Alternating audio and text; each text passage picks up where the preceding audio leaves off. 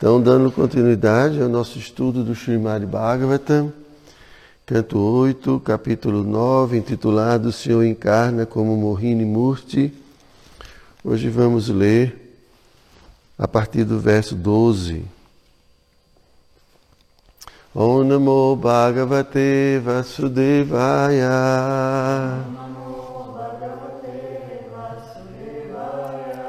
Om Namo Bhagavate Vasudevaya.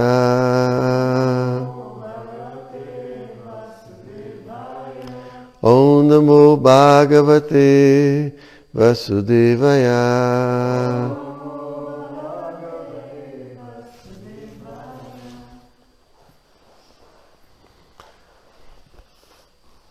Então vamos ver o verso.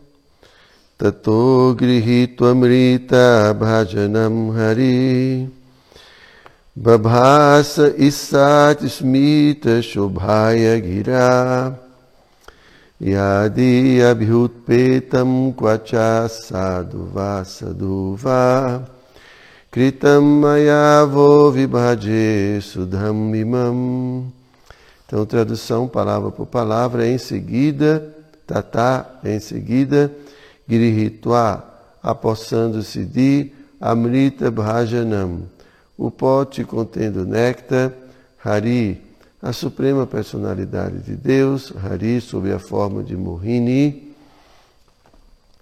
Babasa falou Ishat, discretamente Smita Shobhaya Gira, com beleza sorridente com palavras.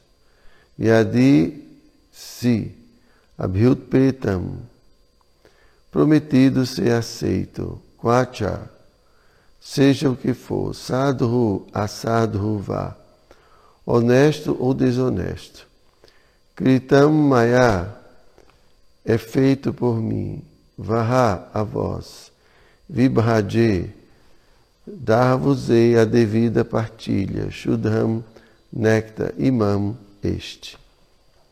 Então a tradução, o significado foram dados por sua divina graça, Srila Prabhupada.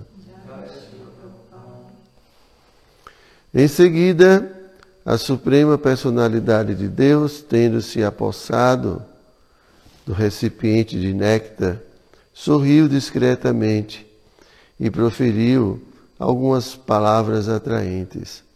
Ela disse: Meus queridos demônios, se, honesto ou desonesto, aceitais tudo o que eu possa fazer, posso então assumir a responsabilidade de repartir o néctar entre vós. Significado: A Suprema Personalidade de Deus jamais se submete aos ditames de alguém. Tudo o que ele faz é absoluto. Os demônios, evidentemente, foram iludidos pela potência ilusória da Suprema Personalidade de Deus. E assim, Mohini Murti fez-lhes prometer que eles acatariam tudo o que ela fizesse.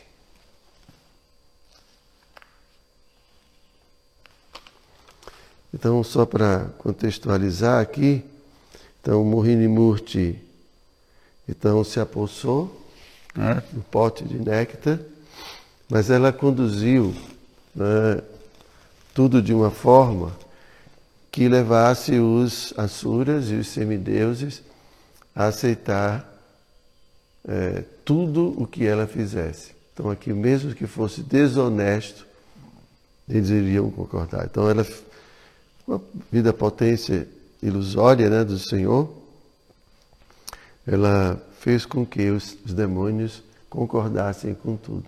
Então, obviamente, ela já tinha um plano, né? Krishna tinha um plano de entregar o néctar para os semideuses. Então, por isso que ela falou essas coisas, para que depois eles não, não reclamassem, né? Sendo honesto ou desonesto o que ela fosse fazer. Né? Então, assim, aqui Prabhupada fala no significado que Mohini Murti fê-los prometer que eles acatariam tudo o que ela fizesse. Então, eu vou continuar aqui, verso número 13. Os líderes dos demônios não eram muito hábeis em tomar decisões. Ao ouvirem as doces palavras de Mohini Murti, eles aqueceram imediatamente. Sim, responderam eles. O que disseste está completamente certo. Com isso, os demônios concordaram em aceitar sua decisão. Versos 14 e 15. Os semideuses e demônios então jejuaram. Após banharem-se, ofereceram no fogo manteiga clarificada e oblações, e fizeram caridade às vacas, aos brâmanas e aos membros das outras ordens da sociedade, a saber, os kshatras, os vaixas e os shudras, todos os quais foram recompensados conforme mereciam. Em seguida, sob a direção dos brahmanas, os semideuses e demônios realizaram cerimônias ritualísticas. Depois vestiram-se com roupas novas, escolhidas de acordo com o seu próprio gosto, decoraram seus corpos com adornos e colocaram-se em assentos feitos de grama cuxa. Sentaram-se com os rostos voltados para o leste. Significado: Os Vedas prescrevem que antes de qualquer cerimônia ritualística, a pessoa deve primeiramente ficar limpa, banhar-se na água do Ganges ou do Jamuna ou no mar. Então ela pode realizar a cerimônia ritualística e oferecer no fogo manteiga clarificada. Neste verso, as palavras Paridhana Ahatani são especialmente significativas. Um sannyasi ou qualquer pessoa em quem recai a responsabilidade de executar uma cerimônia ritualística não deve vestir-se com roupas costuradas com agulha. Pode ser costurada de outra forma, mas com agulha não pode. Bom, isso aqui também é um tema bem Prabhupada comenta isso aqui no significado, mas é, a gente vê aqui do verso especificamente, né, na tradução palavra por palavra, Arranti significa roupas é, é, Vasansi Paridhaya. São roupas é, excelentes e novas. Isso é o que o verso diz. Né? Mas tem essas coisas da cultura da Índia, não é, Prabhu? toda a roupa, tudo assim, sem costura, sem nada, né, Bruno? Mas infelizmente minhas roupas, por exemplo, são tudo costura. Bom, é, mas aqui a ideia principal é que qualquer cerimonial, né, qualquer é, é, ritual deve ser realizado com o corpo limpo, com a, com a roupa limpa. Esse é o, é o principal item. Em relação a isso, tem uma foto de Prabhupada em Londres, né? acho que é Londres, e ele está adorando né? com roupa costurada. A gente vê que é com, com, com curta, com sobredote e tudo. Né? Curta tem que estar tá com costura, né, Prabhu? Assim, pelo menos a gente. então vamos, vamos continuar aqui, versos 16 e 17. Ó rei, enquanto os semideuses e os demônios sentavam-se com os rostos voltados para o leste, acomodando-se numa arena plenamente decorada com guirlandas de flores e lamparinas perfumada com fumaça de incensos, aquela mulher, vestida num sari belíssimo, estando seus sinos de tornozelo tilintando, entrou na arena, caminhando muito vagarosamente, devido a seus quadris volumosos e baixos. Seus olhos estavam buliçosos devido ao orgulho juvenil. Seus seios eram como jarras de água, suas coxas pareciam trombas de elefantes, e ela carregava o cântaro em sua mão.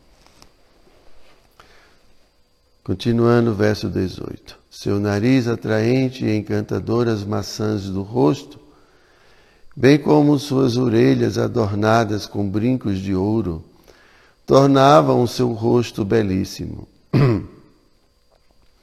À medida que ela se locomovia, a barra do sari, logo abaixo de seus seios, afastava-se um pouco. Quando os semideuses e demônios viram essa bela configuração de Mohini Murti, que olhava para eles e sorria discretamente, todos ficaram completamente encantados. Então vamos ao significado. Aqui, Srila Vishwanatha Chakravarti Thakura menciona que Mohini Murti é a suprema personalidade de Deus em uma forma feminina e que a deusa da fortuna é sua associada. Esta forma assumida pela personalidade de Deus sobressaía a deusa da fortuna. A deusa da fortuna é bela, porém, ao aceitar uma forma de mulher, o Senhor sobrepuja a deusa da fortuna em beleza. Não se deve ficar pensando que, como é mulher, a deusa da fortuna é mais bela. O Senhor é tão belo que, ao assumir uma forma feminina, pode exceder toda a beleza de qualquer deusa da fortuna. Eu estava lendo agora, estava me lembrando que Krishna sempre é, realiza assim, seus passatempos, mesmo em Vrindavana. Krishna muitas vezes se disfarçava de mulher, né? porque às vezes Radharani ficava chateada com as coisas que Krishna fazia, então ela ficava zangada e dizia, olha, falava para as Lalita, Vishaka, não deixa Krishna aparecer aqui, né? Ele aparecer aí na porta, pode dispensar. Né? Aí Krishna ficava fazendo de tudo né, para poder chegar primeiro de frente dela, porque chegando de frente dela ela não, não resistia. Né? Não resistia assim na distância, mas.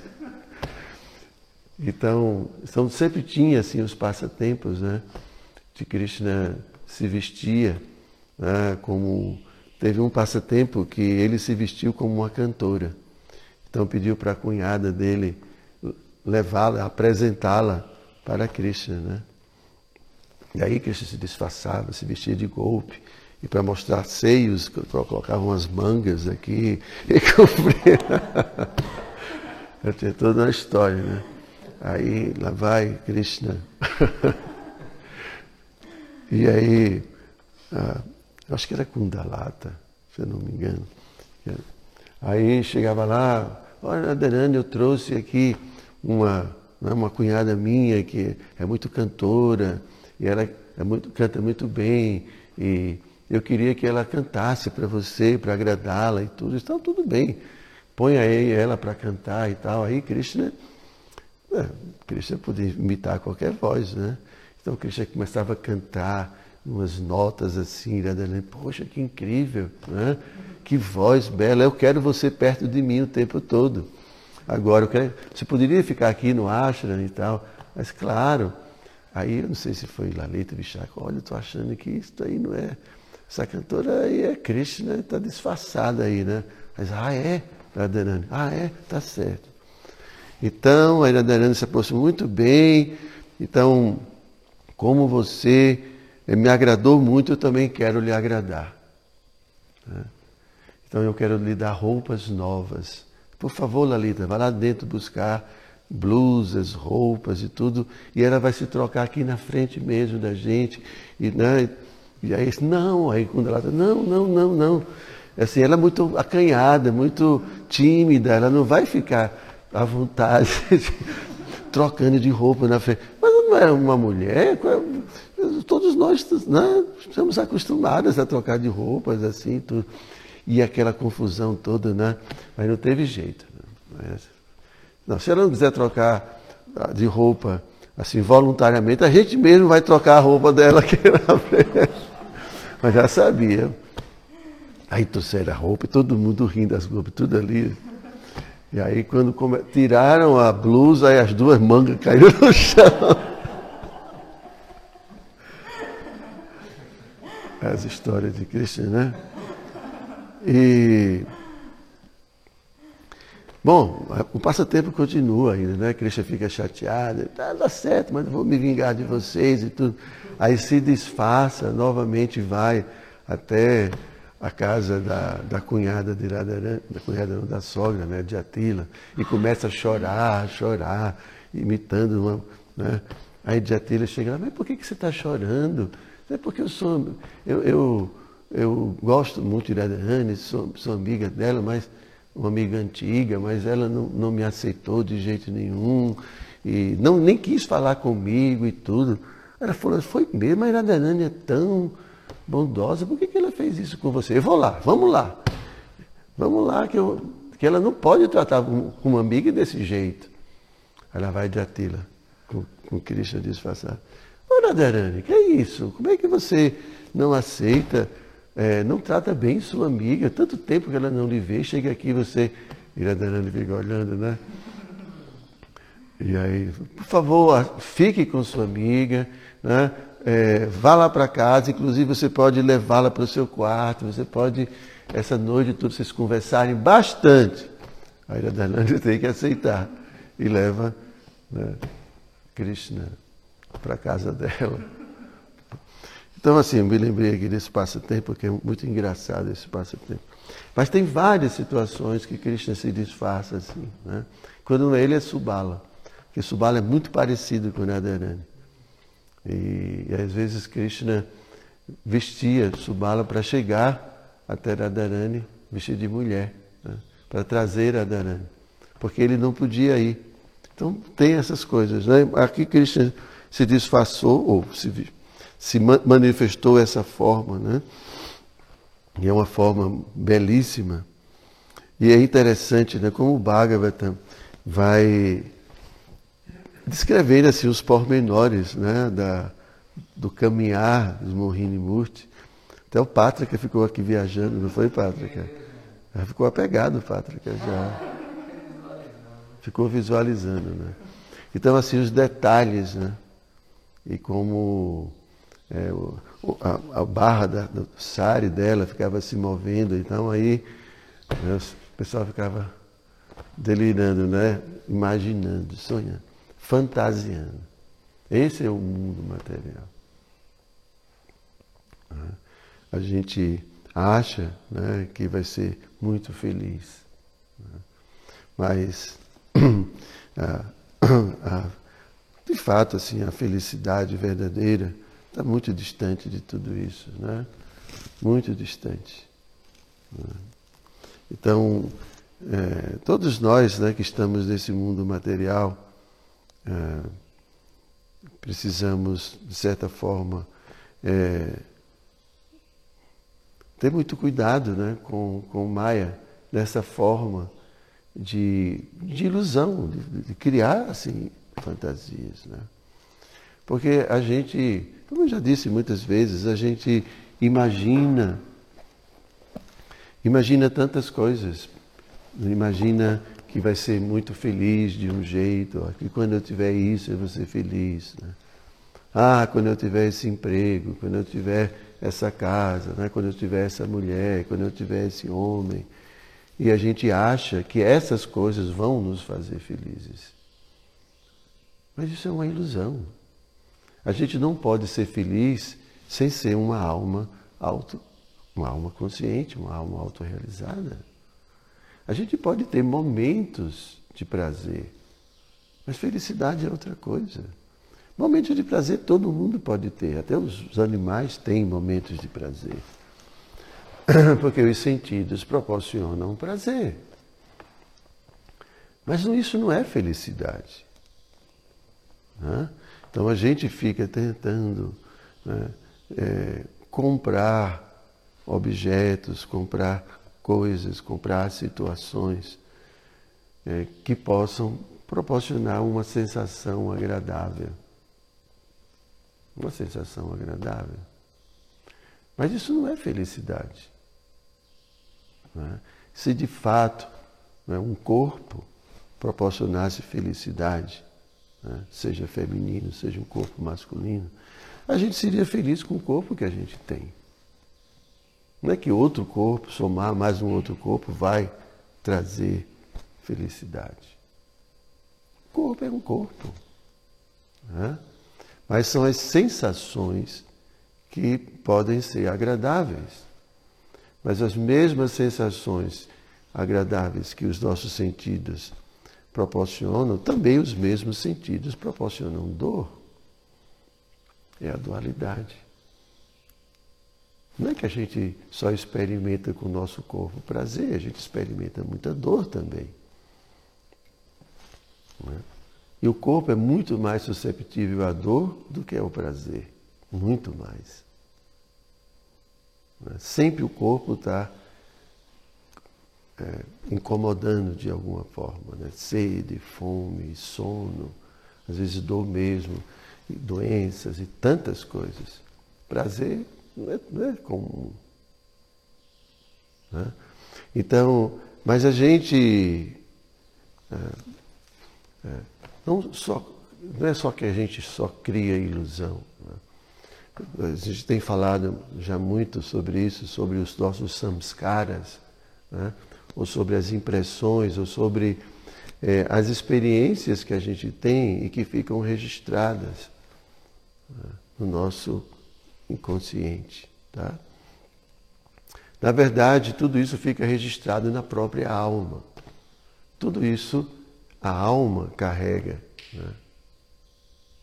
Então, é, diante de uma possibilidade de repetir um certo prazer que você teve, né?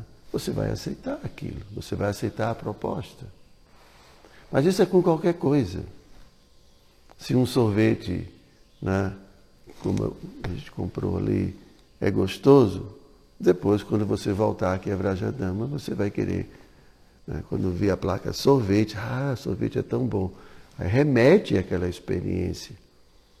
Mas poderia ter sido uma experiência ruim. Se o sorvete era horrível, sorvete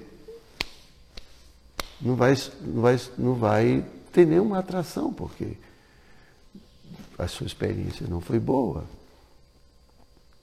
Então, a experiência com corpos masculinos e corpos femininos, né, quantas e quantas pessoas né, falam que tiveram experiências positivas e experiências desagradáveis. Né? Aqui, especificamente, o tema é sexo, né, atração sexual. Eu tenho muitas pessoas até que falam, não, que é, tem essa ideia né, de que tem que se casar depois de ter tido muitas experiências, porque aí você já sabe, você vai ter certeza que vai ter muito prazer, porque você já. É, eu estou falando aqui porque né, quem quiser que especule mentalmente, mas o que a gente está falando é a verdade. Eu já ouvi aqui, aqui na fazenda isso. Não, a gente tem que saber bem, saber se o homem é gostoso, se a mulher tem prazer. Então tem que. Por quê? E se não tiver prazer, aí não vai ter casamento. As pessoas se separam porque não tem prazer. Porque dependem do corpo de outra pessoa, depende dessa experiência. Isso é muito perigoso. Muito arriscado achar que a nossa felicidade vai depender do desempenho sexual de outra pessoa. Isso é absurdo essa experiência sensória. E por quanto tempo essa pessoa vai poder proporcionar para você prazer? Por quanto tempo? Porque enjoa. Aí vai abandonar a pessoa para procurar outra, como, como se faz comumente. Aí vai, o que a gente chama de trair. Não. Isso aqui já estou enjoado, quero outro. Quero um outro corpo masculino, quero um outro corpo feminino. E quantos problemas isso traz para a nossa vida, para a vida de outras pessoas. Né? Então isso não é felicidade, né? isso é miséria, isso é sofrimento. Tem o prazer momentâneo, obviamente, um prazer momentâneo, mas E as consequências depois desse prazer momentâneo? Né? Então, isso é o poder, não só da energia ilusória, mas é, é o poder que essas impressões exercem sobre nós. Estou falando tudo isso porque às vezes as pessoas falam que a gente tem que ter muitas experiências no mundo, mas por um outro lado, a própria literatura fala que a gente pode aprender muitas coisas sem efetivamente vivê-las. A gente pode aprender por ouvir, a gente pode aprender vendo. Ter que passar pela experiência para poder aprender é o terceiro nível de inteligência. Né? Então, o que é que acontece? Eu já disse a vocês muitas vezes, né? Que uma ação provoca uma mudança externa, mas também uma mudança interna. A gente vai trazer para dentro de nós experiências materiais que vão, né, é, em, em outros momentos futuros, vão estimular novamente a gente a se envolver com essas coisas, mesmo que a gente não queira. Mesmo contra a nossa vontade. Não tem coisas dentro de você que você não quer mais? Eu estava ouvindo ontem para o Pada e ele falava sobre é, a ideia de que a alma, ela, a, no momento em que ela começa a se tornar consciente, né? começa, não precisa ser uma alma, falando autorrealizada, mesmo nós, como almas, a gente começa a compreender as coisas. E aí a gente não quer mais o passado, viver aquele passado. Não quer mais. Só que o passado está presente dentro da gente. O passado existe com toda a sua força.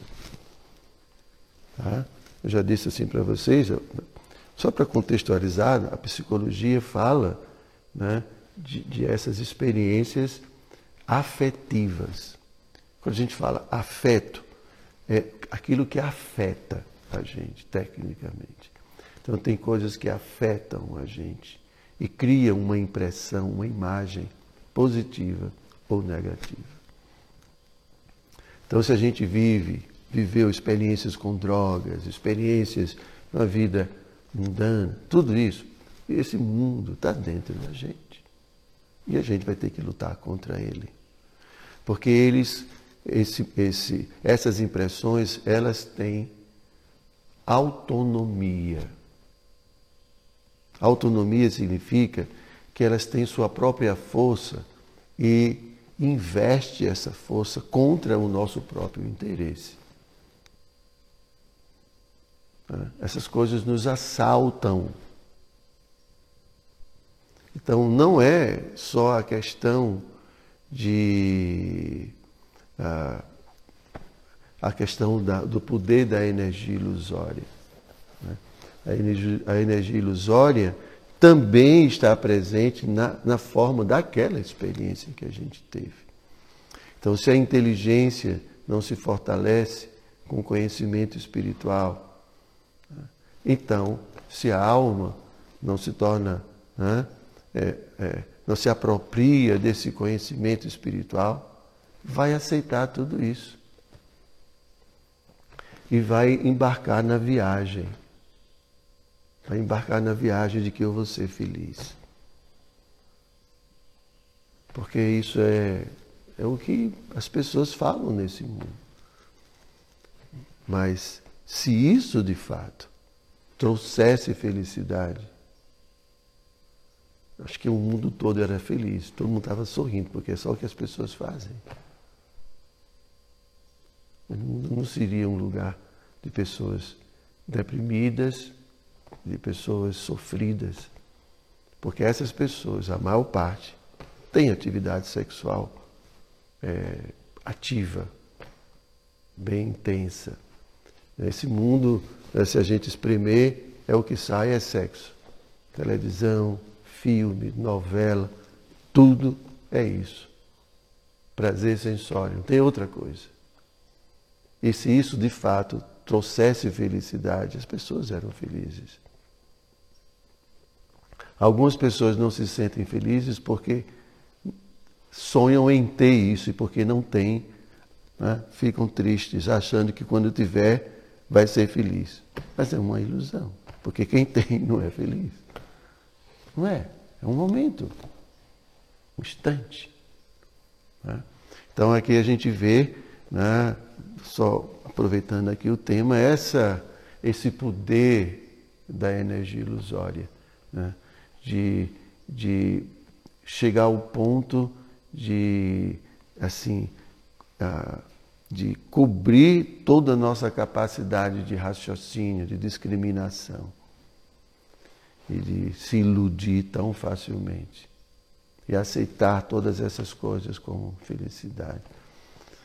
É como os políticos, né? Os políticos chegam lá no. E a saúde, porque né? saneamento básico. Né? E todo mundo, ah, agora ele vai. Enquanto a gente tem esperança, né? quando a gente não conhece a pessoa, é a primeira vez que está entrando, aí tem a esperança de que esse vai resolver. Mas depois entra Aí a gente já sabe, não, não fez nada, então vamos mudar. Mas sempre é assim. Né? Sempre é a mesma coisa, de que a segurança, agora vai ter paz, né? a gente vai realmente. Mas os caras estão tudo em conchavo com a própria criminalidade. Eles estão, eles mesmos são criminosos.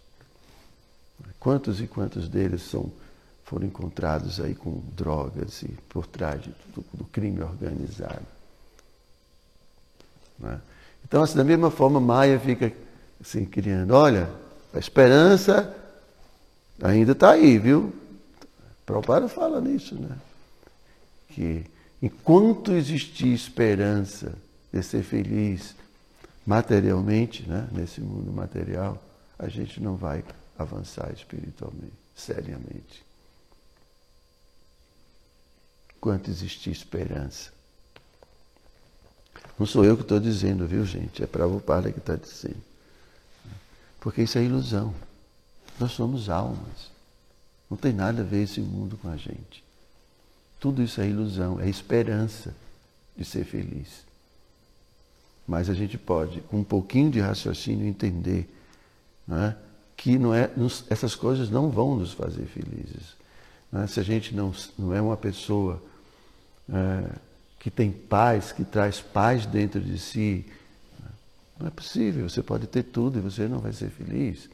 E a paz não é algo que a gente obtém com qualquer quantidade de dinheiro, com qualquer conquista material. A paz é uma conquista interior. É, é a, a, assim, o, o sucesso, com, é, a vitória contra né, as suas próprias mazelas, sua própria ignorância. Paz é vitória contra a ignorância. Só isso. Consequentemente, felicidade. Krishna fala isso na Bhagavad Gita. Né? Krishna fala, né? pessoa, quem está conectado, é, quem não está conectado com sua inteligência, com sua buddhi, né? é, é, não tem, consequentemente, ele não tem uma mente controlada né? e, e, e, ele não pode ah, ter paz sem uma mente controlada e sem paz ele não pode ser feliz. Né?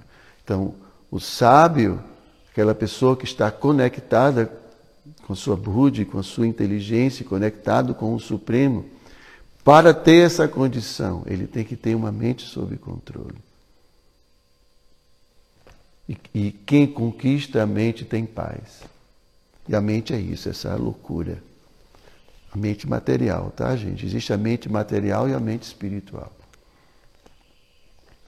Mente material, porque a mente material é a mente envolvida com pensamentos, sentimentos e desejos dentro do âmbito material.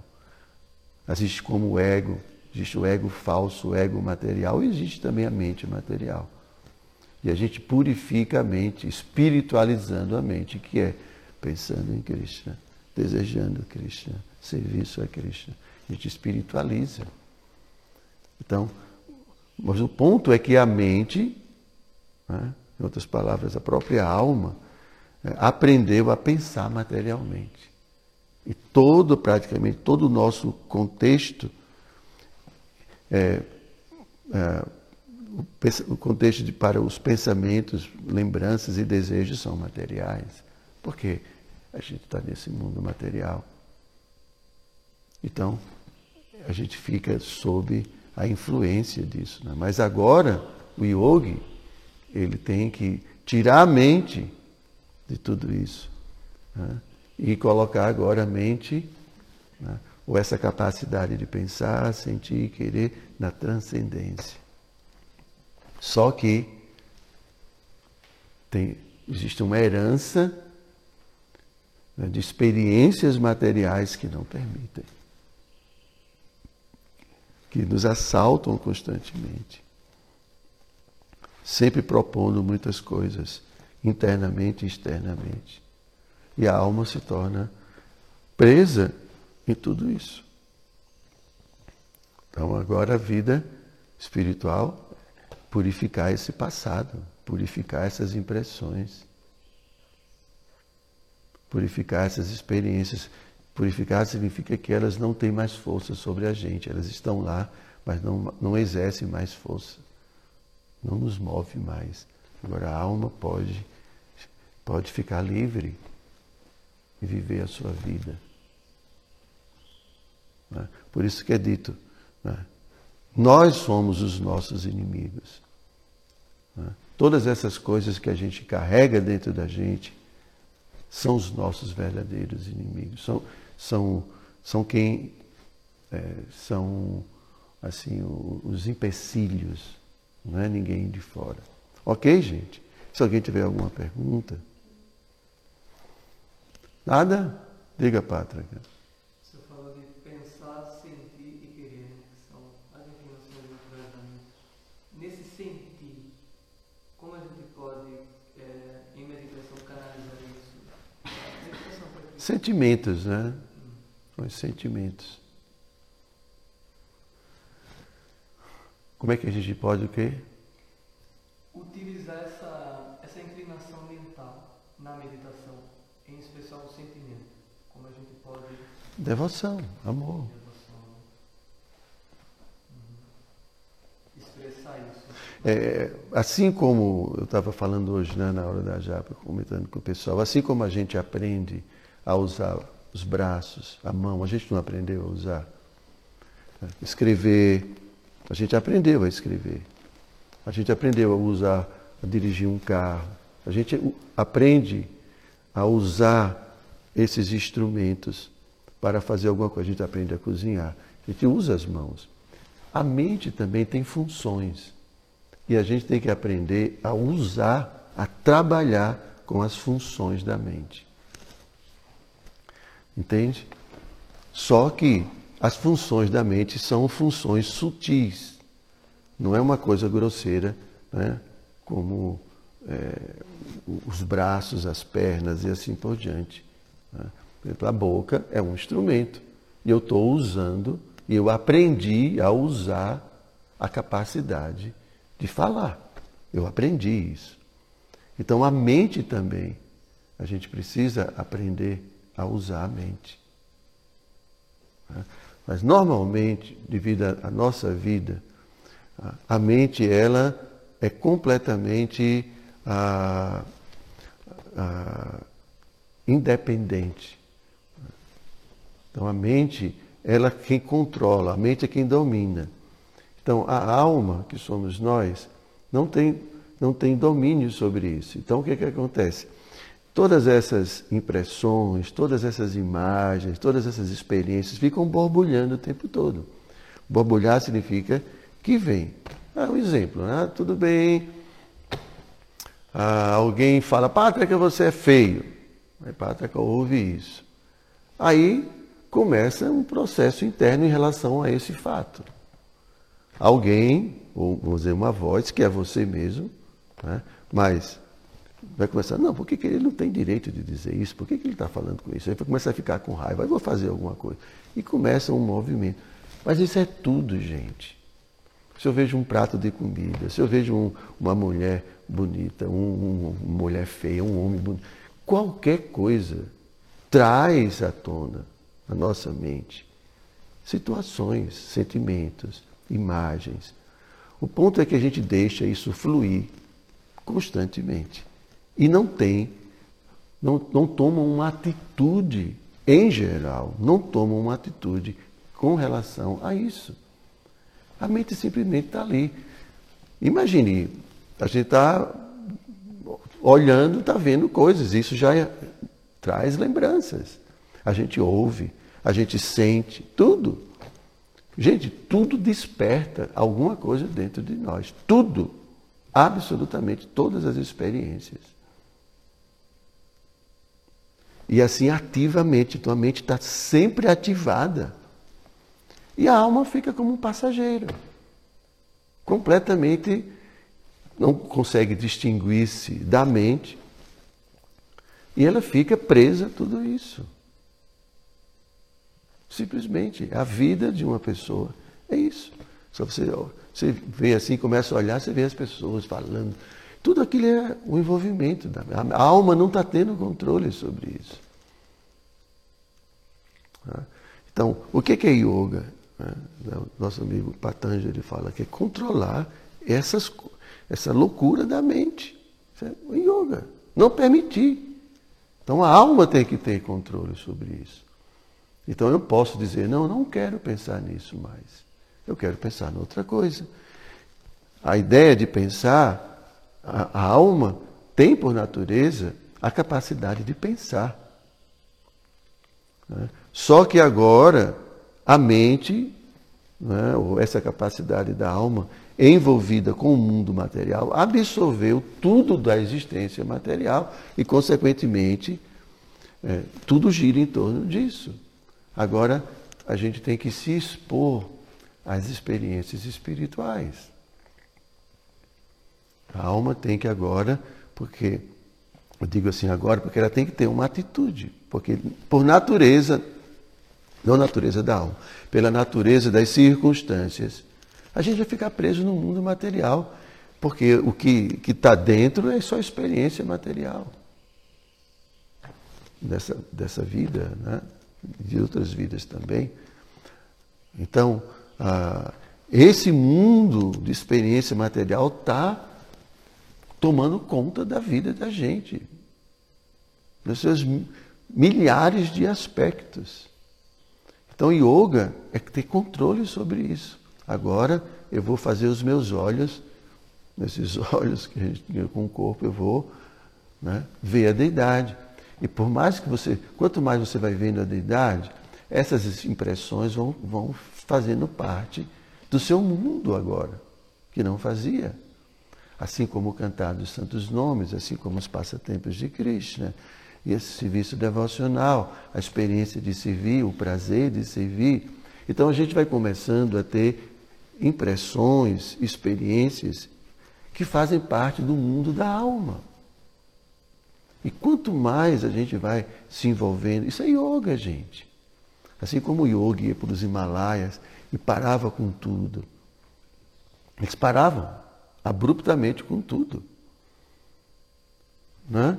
A gente não vai fazer isso, porque é outro processo, mas o nosso processo é parar com a, a, a dinâmica mental material. Isso é yoga. Eu não estou dizendo que isso é fácil, não, tá, gente? Estou falando, explicando a vocês o que é yoga. Isso é yoga. E é, isso é Bhakti Yoga. Processo de autorrealização. A alma conquistar a sua vida. Ele não vai conquistar a sua vida de volta enquanto aceitar a vida material como sendo sua, como sendo a sua vida. E não é. Esse é a dificuldade. Porque a gente aceita a vida material como sendo a nossa vida, mas não é. É uma vida em base à experiência de um corpo material dentro de uma situação temporária. Então, na medida que a alma vai se tornando consciente, então ela vai usando todas as suas faculdades. Né? Pensar, sentir, querer. A mente espiritualizada em consciência de Krishna. E aí a gente vive no mundo espiritual, mesmo dentro desse mundo material.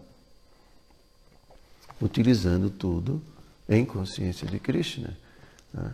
Então, eu estou falando tudo isso porque, gente, é natural que essa força né, da experiência material que a gente carrega, essa força vai nos atrapalhar.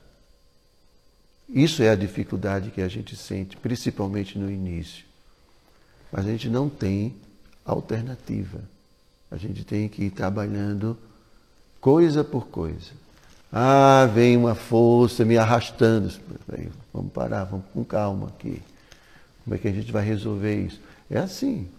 E vai purificando nossa existência, purificando, purificando.